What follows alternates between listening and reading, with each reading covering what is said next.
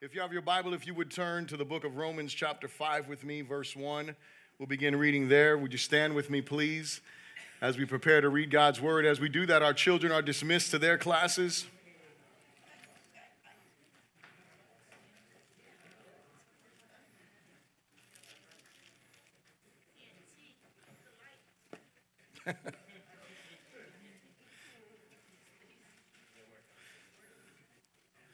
Romans chapter 5. We'll begin reading in verse 1.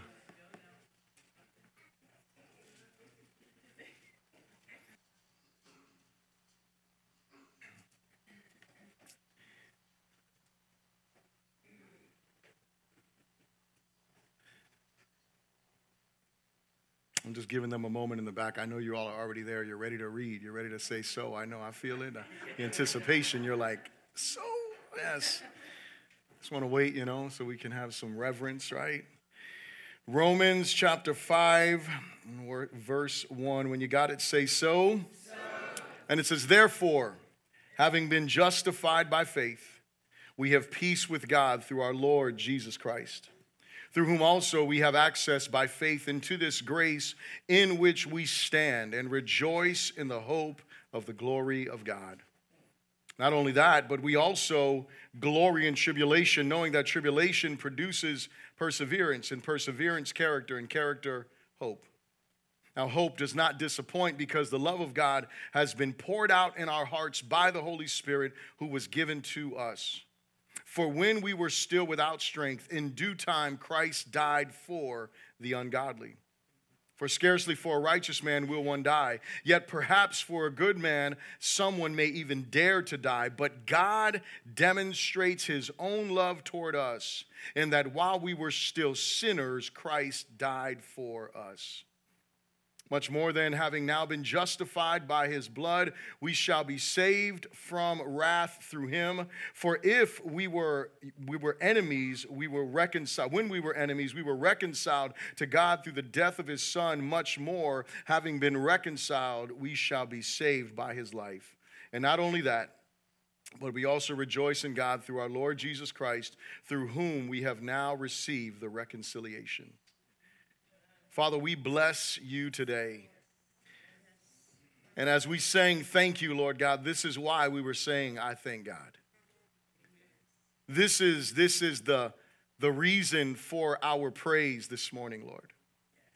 This is the reason why we got up early, Lord, today, even, even after staying up late last night, God. To say thank you, Lord God, to say thank you for what you have done, to say thank you for what you are doing in us because of what you did on the cross for us. God, we thank you today. This morning, Lord, as we are here in this place, Lord God, and, and online, I pray that your spirit would speak to us.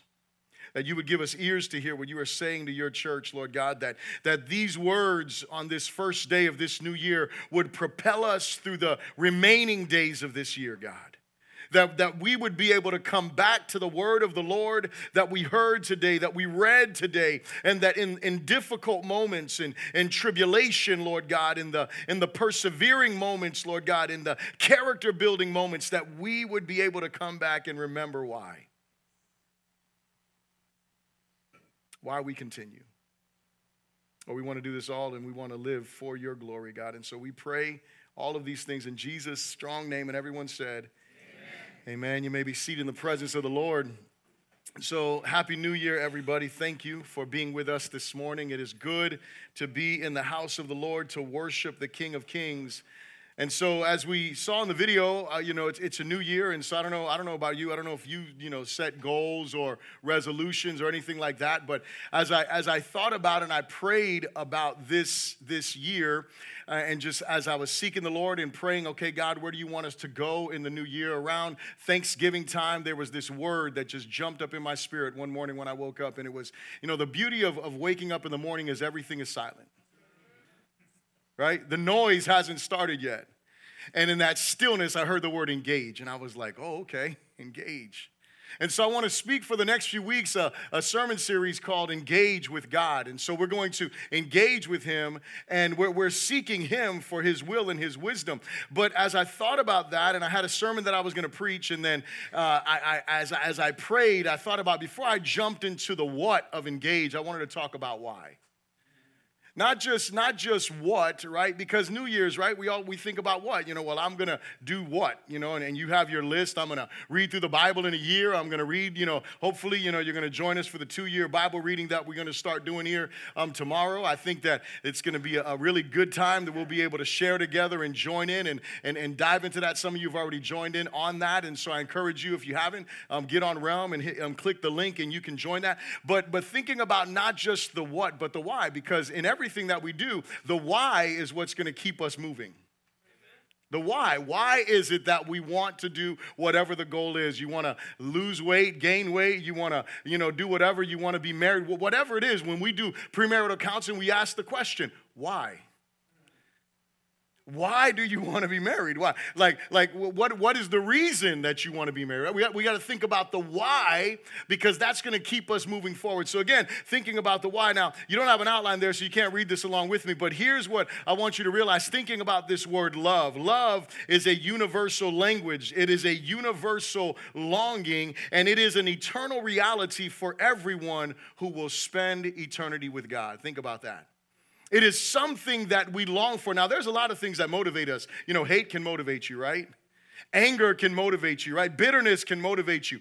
Guilt can motivate you. Fear can motivate you. But, you know, all of those things seem to have like a, a, certain shelf life, right? But love is something else. Love, especially the love of God, that can motivate us, that can move us. But we have to realize this as we read the scriptures, we should find the theme of love woven into the tapestry of all of the scripture. So from creation, we see God's love as we continue on through the scriptures, even in the the fall, we have an immediate thing that happens. God speaks a promise. Why? Because God loves us. We see not just the promise, but we see the fulfillment. We just finished celebrating Christmas, right? And we all talk about the reason for Christmas and what we're celebrating is the, the birth of Christ. And what is that? That is the fulfillment of God's promise that was made at the fall to his creation. And so what we see throughout the scriptures is this love, this, this, this love being woven into the tapestry of everything that we know. And in the culmination, God is going to bring everything to fulfillment simply because he loves us. He loves us you and I, we are called the image bearers of God. We are the imago Dei. We are the image of God. We are the, we are the ones who were created in the image of God. You know what that means? That means that we are supposed to not just be recipients of love. We're not just people who want love, but we are supposed to be vessels and conduits of love. Right? We, we, we, we were created in his image not just to want to be loved, want to experience love, but we were made in his image so we could be conduits, so the love of God could flow through us. And so I want you to think about this this morning. If you're taking notes, you can write this down. But here's what I want you to think about. In gospel hope, which is what we find in the passage here, we find the greatest love, which should become our why in life. In gospel hope, we find the greatest love, which should become our why in life, not just for 2023 but for every day of our lives, every moment of our lives, the motivation for us, the way that we live, the way that we move, the things that we do, the things that we don't do, the things that we align with, the things that we disalign with, it should all be rooted in and come back to the love that we have found in the gospel of Jesus Christ. As, as, as we sing the words of that song, this, and, and, and the words, this wayward son has found his way home. Praise the name of the Lord. That, that, that wayward sons and daughters found their way home because the Father called them. I love that. The Father brought us home, and so we are, are encouraged by that. And so the first thing I, wanna, I want you to repeat after me is this say, Love justifies us. Love justifies us. So when we think about this gospel of hope that we have, this gospel hope that we have, we see in verses 1 and 2, I'll read that again. Therefore, having been justified, having been justified by faith, we have peace with God through our Lord Jesus Christ, through whom also we have access by faith into this grace in which we stand and rejoice in hope of the glory of God. Love justifies us. The gospel of hope proclaims to every person on the planet that you can be made right with God because what? Because God loves his creation. Period last week and if you weren't here for that service or you didn't hear um, see it online you could go back and you can check it out. But i preached a, a short sermon right? For me it was short. It was like 25 minutes i think. Hallelujah it was, it, it, was, I was supposed to be 10 minutes, but they all knew better. I, anyway, um, yeah. Hector, Hector had hope that it was only going to be 10 or 15, but anyway, you know, I took the full time that I had. And so 25, and, and I spoke just, just specifically from John 3, 16, 17, 18, 19, and, and really dove into that text there and what, what that scripture really means as it really shows us the full breadth of what Christmas is about. But nonetheless, what do these scriptures tell us? These scriptures teach us that God justifies us. It proclaims to us that we can be made right with God. That's what justification is, right? Justification is you and I are wrong before God. The gospel shows us that Jesus had to come and die because the relationship between God and his creation was broken because of sin. It continues on that way, but God does something great. He intervenes, he intercedes, he comes, dies, rises again in our place so he can do what? So he can justify us, so he can make us stand right before God. That's what he does. For us. he offers us this, and that is what the gospel proclaims. My friends, when we are talking about the love of God, when we are talking about the love that God shows us, we have a message that brings hope to the world. Hello. We have a message that brings hope to a dying world, a world that needs real, real hope. And this hope is that we find justification. We know this also that we are, he says this, therefore, having been justified by faith not by good deeds, not, not because you're so cute. I mean, you're cute, hallelujah. You know, you got your Sunday best on, right? You're looking, looking good, smelling good. I hope. I, I can't smell you from here, but anyway, for your neighbor's sake, right? But but but it's not because of any of that, right? That he that he justifies us. He justifies us by faith. If you if you read the text here, you go back into the book of Romans chapter 4, he's talking about Abraham and Abraham's faith in God. And then he's bringing home this this further point. Listen, the book of Romans if you've never read it, I encourage you in this year read the book of Romans. Read through it. Read it slowly. Meditate on it, especially like the first 11 chapters, right? Because chapter 12, 13, 14, and on, th- th- those are going to tell you what you need to do in response to what God did. And, and, and so, in this place where Abraham is our, the father of the faith, he's the father of our faith. He's the one who demonstrates faith in God. God calls him out of Mesopotamia where he was, calls him to go to a place where he doesn't know. He goes to a place where he doesn't know. The guy is given a promise that he's going to have a child with his wife. His wife, they're both old. Hello. And he still believes, despite the fact that it seemed impossible, he still believes. And God gives us, gives us this example of what faith should be in God. And so it is by faith that we are justified, not our good deeds, not because of things that we have done, not because of the things we're doing right. It is because, simply because we have put faith in the one who died and rose again. Because we believe we have been justified by faith through Jesus' finished work on the cross, God makes peace with us. Again, I want you to understand this, keep this in mind. This is rooted in His love. He makes peace with us. He's not asking us to keep the peace with Him. Hello. He makes peace with us. We are the ones who deserve his wrath. We deserve his judgment. And yet he comes, dies, rises again. For what? So he can make peace, so he can break down that middle wall of separation. He, so he can destroy the barrier of sin. He says, Son, I want to I wanna make a relationship with you. I want to make peace with you. I, I, it's not a feeling. He doesn't want to give you a feeling, he wants to give you a reality. Now, now the reality overflows into a feeling, a, a sentiment, something that is eternal, the peace of God which surpasses all understanding. But, but here's the thing you are not the author or keeper of that peace, He is. He is the one who keeps the peace with you and makes peace. And then finally, he says this in the text here. He says, Through whom also we have access through by faith into this grace in which we stand. We stand not in our own strength, right? We stand in the grace of God, and he says, and rejoice in the hope of the glory of God. So, first of all, we realize that we've been justified by faith. We have peace with God. And then our response is what? That we rejoice in hope. We rejoice in hope of the glory of God. What, what, does that mean? The glory that we will share with God for all of eternity. This is gospel hope. Now, here's the thing that I, I want you to understand about hope. And as we came out of our series, our Advent series, and we were focusing in on the hope that we have in Christ, the one thing that I want you to realize is that biblical hope is not this mamby pamby, well, I hope so. Understand that. When, when, you know, when, when, you, when, when you and I think, well, you know, I hope that they do this. I hope, you know, this morning I was like, I hope they show up. Hello. I hope there's somebody here for me to preach to, right? I'm like, all right, well, we, we've done the cameras before, glory to God. I was, I was happy when I saw Lou. I was like, well, I got a cameraman, glory to God, and a mic. We're going to be good. Amen, amen. but, but, but, but that's, that, that's not biblical hope.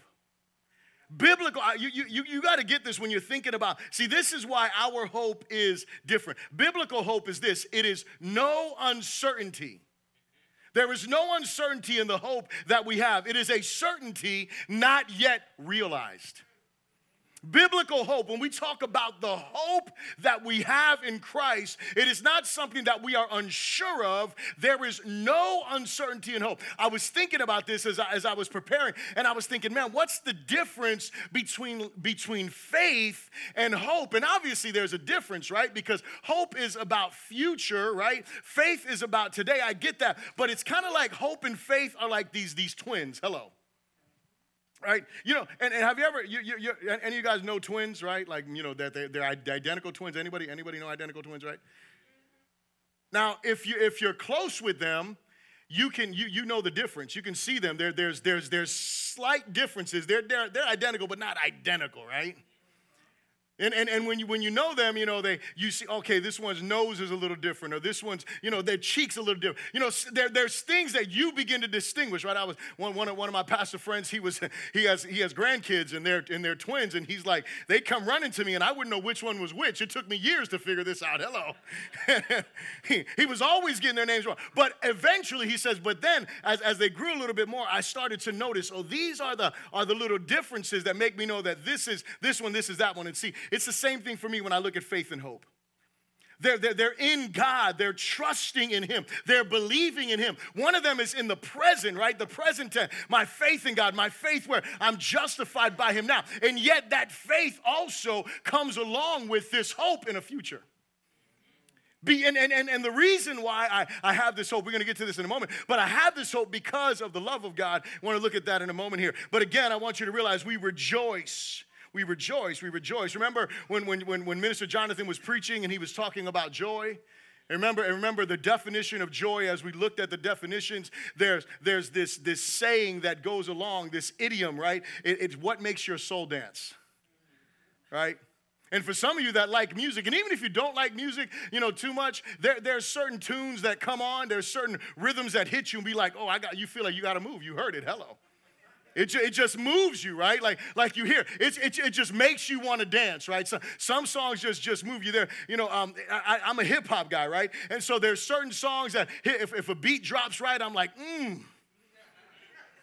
Some comes out of me, right? I'm like, mm, and, and, I'm like, hold on, hold on. I got, I'm like, let me get holy from, all right? But, but you know.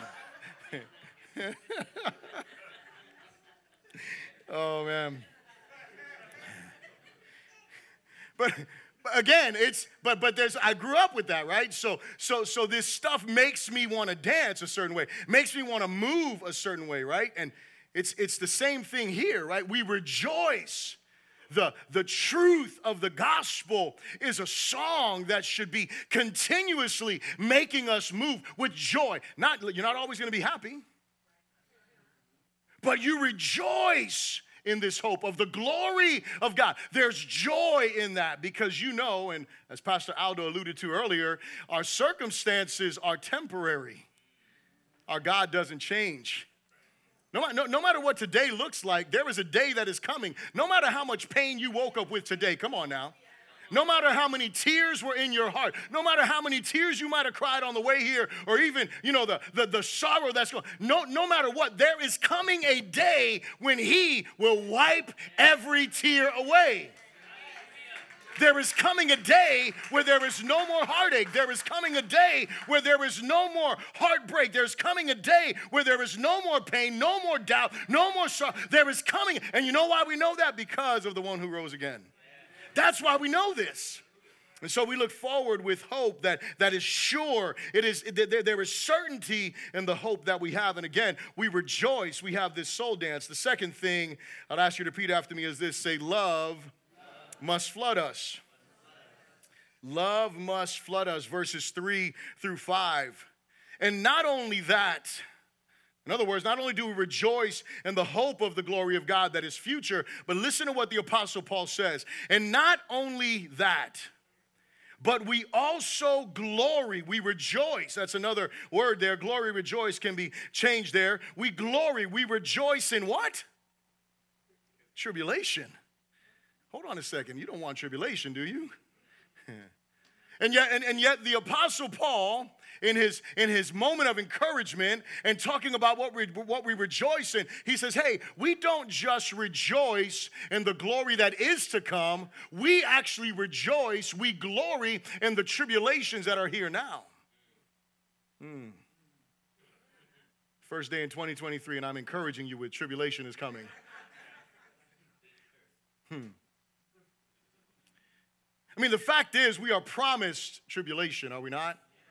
Those who desire to be godly, they're, they're going to experience tribulation. We're going to experience tribulation in this life. We are going to experience hardship. And because of what Christ has done, we are able to rejoice in tribulation, knowing that tribulation produces perseverance.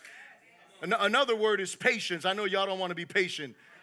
January 1, 2023. Tribulation and patience coming your way. Hello. Overnight delivery. Amen. And perseverance produces character, and character, hope. Now, hope does not disappoint because the love of God has been poured out in our hearts by the Holy Spirit who was given to us. You see, just as the melody of sorrow is seeking to make us dance, so the enemy desires our lives to be filled with despair, with fear, with hate, with unforgiveness. Above all, listen to this with a cynicism in regards to God's love and care for us, especially in the face of tribulation. Are you here? See, the enemy, what, what the enemy wants is this he wants a cynicism in our hearts regarding the love and care of God, especially in the face of tribulation. See, because it's easy to smile when everything is good. It's easy to sing, I thank God. And you, I mean, you're, you're all up in it, right? I mean, uh, everything is good. But you walk up in here and everything ain't good. You ain't clapping. You like, what is wrong with these people? I thank God. Thank God for what? Uh huh. Let me tell you what. Thank Him for tribulation. Thank Him for tribulation. What is, what is tribulation? Tribulation is, is pressure, hear me now, directly associated with our commitment to the Lord. That's what tribulation is. It is pressure that is directly associated with our commitment to the Lord. So tribulation, listen, you you you you could have tribulation in in your marriage just because you have decided you are going to be a godly husband. You've decided you're going to be a godly wife. You can have tribulation at work just because you decided I am going to be a godly employee. Hallelujah. You can have tribulation in your neighborhood just because you decided you are going to be a godly neighbor. You feel the pressure, you know, to, to, to act ways that are not godly. And then, and, and, and people may look at you or treat you a certain way because of your commitment to Christ. And you feel this pressure, but, but here's what happens. What happens is, God, in, in, the, in this text here, we can rejoice in tribulation. Why do we rejoice? We rejoice because we know that tribulation is working something else in us. We know that God is using the hardship, using the pressure, using the difficulty in order to mold us to be more like Him. And you know what God is filled with? Patience. Hallelujah. Something that we are all filled with as well, right? We just walk around with like buckets of patience in our lives. We're patient with our kids. We're patient with our spouse. We're patient with our neighbor. We're patient with the people driving on the road. Praise the Lord. you know, eh, we're just we're just we're just patient people. You know, we just we just walk around. Praise the Lord. Hallelujah. I'm waiting on the Lord. It's all good. I you know. That is surely not the heart of, of, of any of us, right? Like, like I, I, look, I can't talk about you because I don't, you know, I don't, I don't know you like intimately like that. I know me. And I know that, that, that there are moments, right? I, I was, tell, I was telling the, the, the guys, uh, I, was, I was sharing with them in a, in a text, I said, hey, um, you know, I, I think you should pray about, you know, what character trait it is that you want to grow in in 2023. That's something that I try to do every year. And so, toward the end of the year, the guys were going through a study, Be a Godly Man. And as we were going through the study, Be a Godly Man, we came to the last study, and the last study was about um, loving, uh, about loving God, and it was about love. And I was like, praise the Lord. And so, as the pastor who was teaching this, as he was talking about love, he was saying that as he was looking at 1 Corinthians 13, he started to, you know, question, man, am I loving? And so then he goes to his wife, as any wise husband would, and says, Babe, do you think I'm a loving man? And she's like, Well, sure. Why would you ask that? And he's like, Well, you know, because I'm reading through this list in 1 Corinthians 13, and I and I, I want to see if, and she's like, Well, go ahead, you know, go through the list. And he's like, Well, love is patient, love is kind. And she's like, Well, continue on in the list. As any good, godly wife would answer, right? And, and, and, me, you know, I went back to Elaine and I was like, babe, I said, check this out. And I, I didn't do the whole thing. I just, I just threw myself under the bus because I know better, right? I had no hope. Hello. that there was gonna be, yeah, babe, you're just so patient and so kind all the time. And and so for me, like I'm I'm gonna work through growing in love. Right? I, I wanna, I wanna grow in, in, in the love of God. I wanna grow in character. I wanna be that person who is developing in that area. But I realize this patience doesn't come by itself, y'all. love is patient because it's been through tribulation. Hello. It's been through hardship. It's been through difficulty right? And so love, it, it produces patience. Produces patience. It produces this perseverance of, of, of, of, of, of our person and living the way that God wants us to live. And then it produces this other thing called character, character, character. Proven, I, I like this, it's proven character. Not just character, it's proven character. Because everybody can say, yeah, you know, I'm loving, I'm, I'm, I'm peaceful, I'm joyful. But wait a second, your character's got to be tested. Character has to be tested. And as you go through tribulation, as you go through difficulty, as you're walking in patience, that's when this proven character comes out on the other side. And you know, and, and here, here, here's what I want you to realize. I don't want you to feel so, you know, super condemned right now, right? Because it can feel heavy, like, man, I got to grow in all these areas. This is difficult. This is hard. It is difficult and hard to do it all by yourself, but it, it is, what did he say earlier in chapter, in verse 2? In this grace in which we stand. You know what? You know what enables us to, to, to rejoice in the tribulation, to rejoice in the producing of patience, to rejoice in the development of character, to move in that place where I still have hope. It is because of the grace of God. It is the grace of God that empowers us. It is being in the Lord's presence that enables us to develop and grow in these areas. So here's the thing the only way that you and I can glory or rejoice in tribulation is if our hearts, I said, love must flood our hearts, right? It's if our hearts are flooded with something greater than the circumstances and we must and, and we must have an assurance that is a constant, that is greater than anything that we faith in th- that we face. And this is the work of the Holy Spirit. If you're taking notes, you can write this down. The book of John, the Gospel of John, chapter 7, verse 37 to verse 39. Jesus is in the in, in, in, a feast of tabernacles, and as he's in the feast of tabernacles on the eighth day of the feast, he comes out, and that's where he tells anyone, if anyone is thirsty, they can come unto me, they can drink, and out of their bellies gonna flow these rivers of, of, of living water. And then it goes on to say that he was speaking about the Holy Spirit who had not yet been given because Jesus had not yet been glorified because Jesus hadn't been crucified, died, and rose again, because that hadn't happened yet. The Holy Spirit hadn't been given, so they weren't filled with this. But guess what? We are on this side of the cross, this side of the grave. Hello. And so now you and I have access to this. And so, uh, uh, Pastor Rod, as he was preaching, he mentioned this verse. He said, What if we believed God's word? That's what he said to y'all. I don't know if you were listening. I was listening. Hello. What if we believed God's word? Look what it says. Now, hope does not disappoint. In other words, hope doesn't make us ashamed. You know, remember what I said earlier? You know, I, I, hope they showed up, right? Like, like there's times that you hope for things and it doesn't happen and you feel pretty terrible.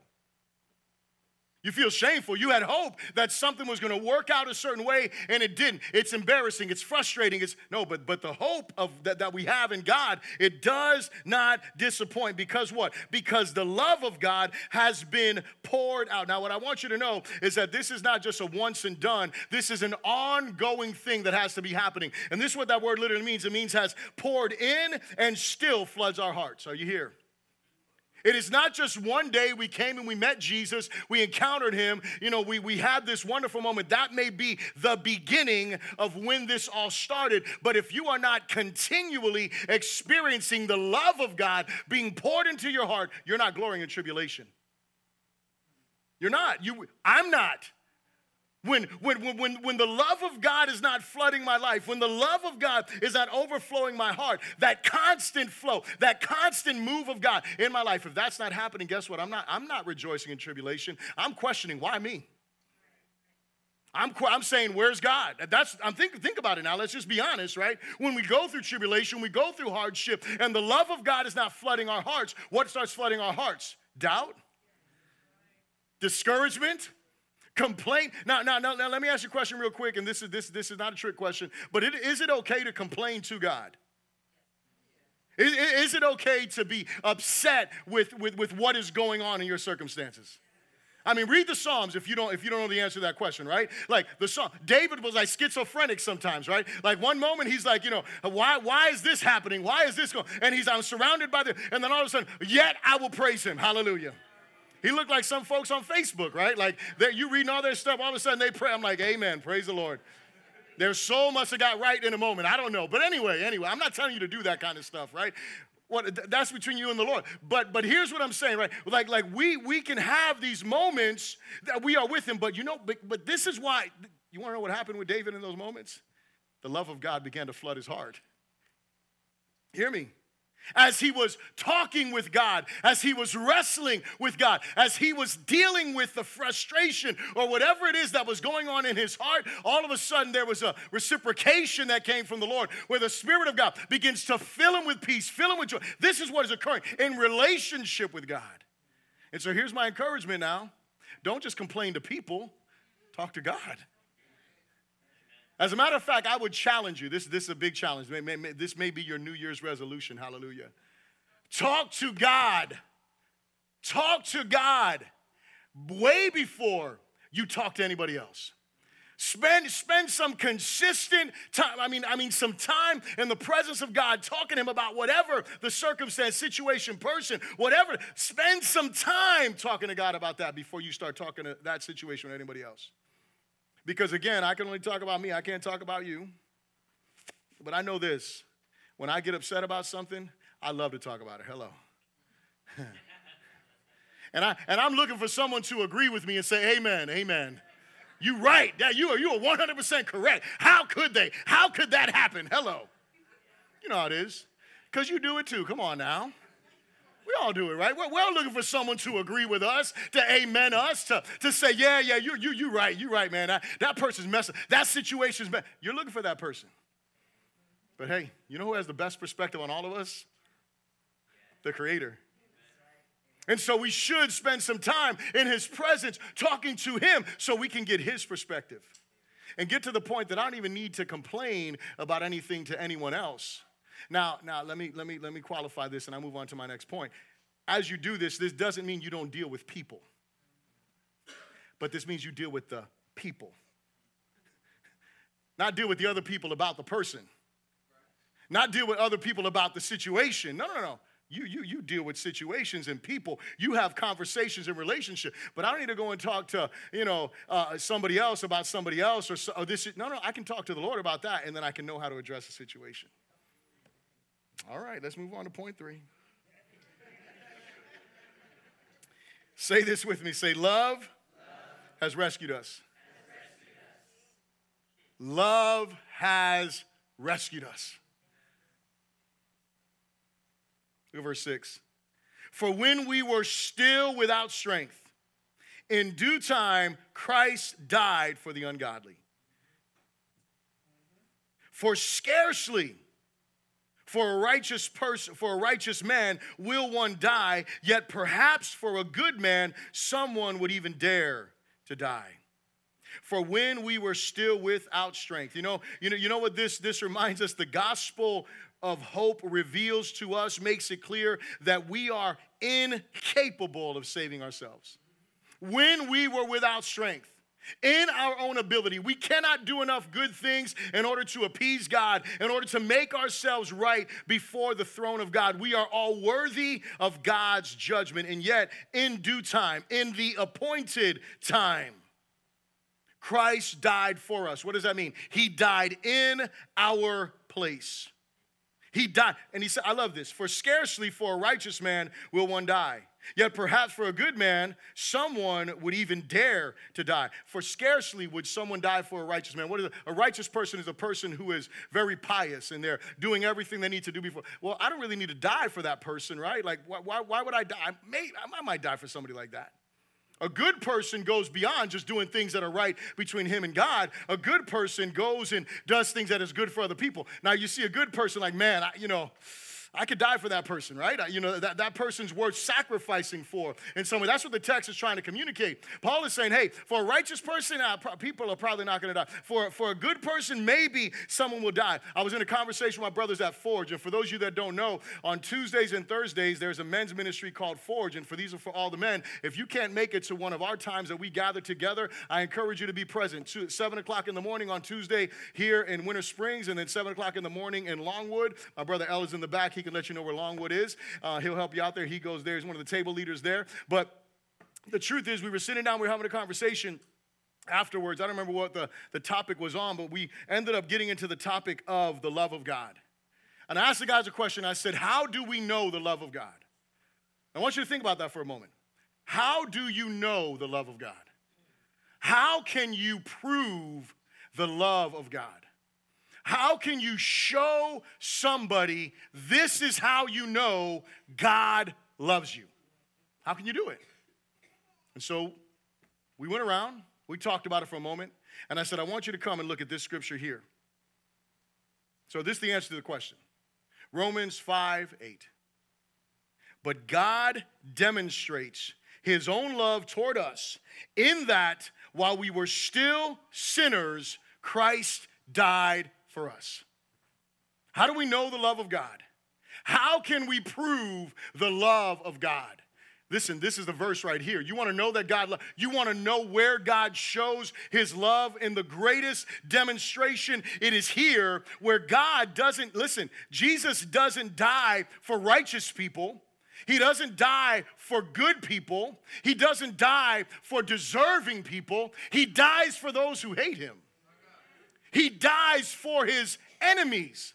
He dies for those who are sinners, who are lawbreakers. He dies for those who don't want to honor God in their lives, who don't want to honor God in anything that they do. They want to live for themselves, for their own glory, for their own happiness, for their own satisfaction. And in this, God demonstrates his love that while we were in that condition, Christ dies for us. The one who is absolutely undeserving dies for those who are absolutely deserving. The one who is, is godly dies for the ungodly. Here's what should happen to us when we talk about something flooding our hearts. This revelation should be flooding our souls more than any other idea, more than any other feeling, and more than any other doubt. It should be this that no matter what I'm feeling, I know God loves me. I know God loves me. Listen, nowhere does the Bible say that you're gonna get saved and God is gonna give you every single thing that you want. It doesn't say that. You can't measure God's love by all the things you have or the things you don't have. That's not it. We measure God's love by the thing that He gave. We measure God's love by what the Word of God teaches us, and it is that God demonstrates His love. Verse 9, it goes on to say, Much more than having now been justified by His blood, we shall be saved from wrath through Him. Those are things to rejoice about. Because every person on this planet, the same way that I said earlier, when we look at John 3:16, we look at these scriptures here, we know that God shows that every person on the planet can be made right with him, but the same holds true. Every single person on the planet before they come to Jesus is separated from God and they are on their way to experience the wrath of God. This is factual. This is, this, is, this is what the scripture teaches us. And yet, God comes and does something great. He intercedes on our behalf, intercepts our wrath, He suffers in our place so we can have a right relationship with Him. So we won't experience God's wrath. Here's what I want you to know this is how great the love of God is. God, listen, God doesn't want anyone to suffer His wrath. Hear me? He doesn't desire. That's what it, his love communicates that. He, he died. And the scripture tells us that he doesn't rejoice in the death of the wicked. Hello. The scripture says that he desires that all men would be saved and come to the knowledge of the truth. So that shows me that God, in his, in, in his will, in his heart, he doesn't will that anyone experience his wrath. The cross shows us this is true. And so, because of what Christ has done, we, we shall be saved from the wrath of God through him. Verse 10 For if when we were enemies, when we were sinners, we were reconciled to God, we were brought back into a relationship to God, with God, through the death of his son, much more, having been reconciled, we shall be saved by his life. Because Jesus lives, you live. Because Jesus lives, I live. The, the, the life that I have is not because of my goodness, but it's because of his goodness. In verse 11, and not only that, but we also rejoice in God through our Lord Jesus Christ, through whom we have now received the reconciliation. Hallelujah. No longer are we enemies. No longer are we separated enemies of God. No longer are we under the banner. Listen, if you have made a, made a commitment to Jesus Christ, no longer are you hanging under the banner of a sinner. Are you here? Come on now. No, no, no, no long. If, now, listen, if you have not made a commitment to Jesus Christ, if you're not walking with Him, then you are a, a sinner. You are an enemy of God. You are not in a relationship. I don't care how spiritual you might be. Hello. I don't care how good you might feel about the good stuff you do. You are, if you are not in a relationship with God through the work of Jesus Christ, you are separated from Him. But something beautiful happens when we come to Him and He reconciles us, brings us into a relationship. We go from being sinners to now being sons and daughters. We go from being sinners and enemies to now being friends, to now being those ones who are loved by God. And so, why? Why, why, why, why, why do we want to live for his glory? Because of what he did. Why do we want to obey him? Because of what he did. Why do we want to serve him? Because of what he did. Are we trying to earn our way to heaven? No, you can't do that. He did that for you already. That's why you live for his glory. That's why you live for his honor. See, the gospel of hope reveals the magnitude of God's love. Jesus died for his enemies, God haters, and this sacrificial act, listen, it places his love in a different category. See, that's what motivates us, that's what moves us, is this love that is beyond anything that we would ever know. And so, as we talked about our soul dancing, I thought about God's love song to us, and it's this I died for you, I justified you. I made peace with you. I reconciled you. Now rejoice in hope because I love you. Hear those words. I died for you. I justified you. I made peace with you. I reconciled you. Now rejoice in hope because I love you. those are his words. That's his love song to his kids that he died for us. He justified us. He reconciled us. He made peace with us. Now we rejoice and hope because he loves us. So let me give you some practical things to handle or to hold on, some handles to, to, to use in this year. How can you ensure that God's love floods your heart? How can you ensure God's love floods your heart? Three things really quickly. First of all, meditate upon his word meditate upon his word, especially, especially the gospel implications or the indicatives. Listen, nowhere, nowhere are we commanded to read his word in the sense of us reading it by ourselves. We are called to read God's word publicly, just like we do here. But when it comes to us personally, we should be meditating on God's word thinking about God's word, rehearsing God's word, allowing God's word to renew our hearts. So, if you want this to be a year that God's love is flooding your heart more than anything else, meditate upon his word, especially the gospel implications. Again, I invite you to join the two year reading plan so we can be together, we can be growing together in God's word as you're reading through God's word. This is the beauty of God's word. I don't want you to just focus on one thing or another thing, but I want us to walk through God's word and see what God is saying to us. And in that, you're gonna see those beautiful pictures, like I said. You'll see the tapestry of God's love woven into all of Scripture. And then you pause and you rejoice. You pause and you reflect. You pause and you meditate upon those things. Now, here's the thing that you have to understand in order to meditate, it costs time. You can't meditate in two minutes, I'm just saying. All right, I got two minutes. All right, Lord, we're gonna go through this, and that's what we're gonna do. And then I'm done. I'm sorry. You, your heart, my heart, will not be flooded with a two minute devotional a day.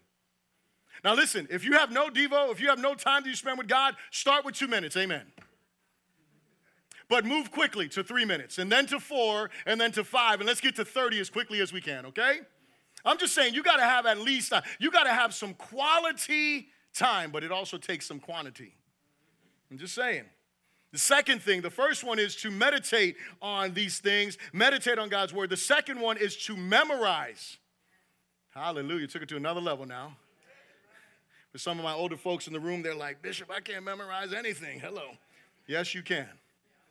Yes, you can. Yes, you can. Now listen, memorize gospel implications. So let me give you, let, let, let, let, let me give you something to memorize. Memorize Romans 5, 1 through 11. It's 11 verses.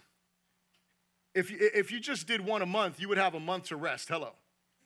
I didn't, I, am just saying, memorize, mem- memorize it. Go through. You could do one a week, trust me. You could do one verse a day if you really put your mind to it. But but but I'm not going to stress you out again. Start, you know, start start small, just commit. Mem- but listen, don't just memorize Romans 5. Like I told you, Man, go through Romans 1 through 11. Look at those scriptures, meditate on them, memorize those parts that really just hit you. Romans 5 is just, I mean, it's amazing. Keep reading through Romans 5, as a matter of fact. Memorize gospel implications. And then the third, and the third one, and this one, this one is, man, I can't, I can't tell you how important this one is.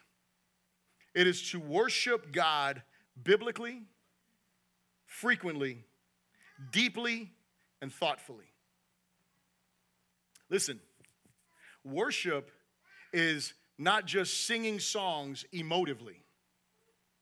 It's not just getting excited about the song because I like the beat or because I, the harmonies are on point or, or because that's my song. It's no, no, no. Worship has to be biblical. In other words, when we, when, we, when we pick songs, we do our best to make sure that those songs, we could pull them out of the Bible and we could run them through the scriptures. That we want to make sure that, that what we're singing aligns with scripture. And listen, there's a lot of songs that make you feel good, but they're not necessarily good. So again, worship biblically. Think is this is this song are these words aligning? And when I say worship, worship God biblically, I mean alone, but I also mean with the body of Christ. Because we're supposed to, according to the scriptures, we're supposed to sing psalms, hymns, and spiritual songs one to another. We're supposed to sanctify the Lord in our heart. We're supposed to encourage each other's faith. So remember this when you're in congregational singing, it ain't about you whether you like to sing or not. Someone else needs to be encouraged by the words coming out of your mouth. Hello. I mean, seriously. It's, not about making the music ministry feel good. Hey, you're clapping along. That's not it. Hello. It's, a, it's not about making people feel like, oh, you know, no, no, no. It's not about, it's, it's about you participating in something that is biblical. So again, worship God biblically, worship Him frequently. As often as you can. Fill your heart, fill your mind with biblical worship. Worship Him deeply. Think deeply. Again, this is not just for the congregation because we may sing together for 20 minutes, we may sing together for an hour. It, whatever happens, happens. But here's the thing you need to worship Him deeply. And sometimes that has nothing to do with song.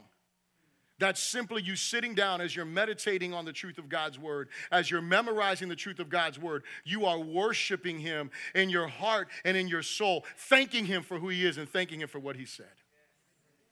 And you want to worship Him thoughtfully. Don't disconnect your mind from worship. Come on now. Think about the words you're saying. Let those words penetrate your heart. Let those words flood your soul so that way you walk in the strength of the Lord, which is the joy that He gives us. Amen? Amen? All right, my closing question for you is this Is God's love flooding your heart? Is God's love flooding your heart? So, again, I don't know where you're at with the Lord. I don't know if you have a relationship with God in this place, but Listen, if you're not sure of where you stand in your relationship with God, today is the day that you can respond to God's love. Today is the day that you can respond to God's call of mercy and grace to you, saying, I love you, come to me. Turn to me. Submit your heart to me. Put your faith in me. Today's the day you can do that. I don't know where you stand with the Lord, but if you don't have a relationship with God and you want to begin a relationship with Him, right now is the opportunity for you to do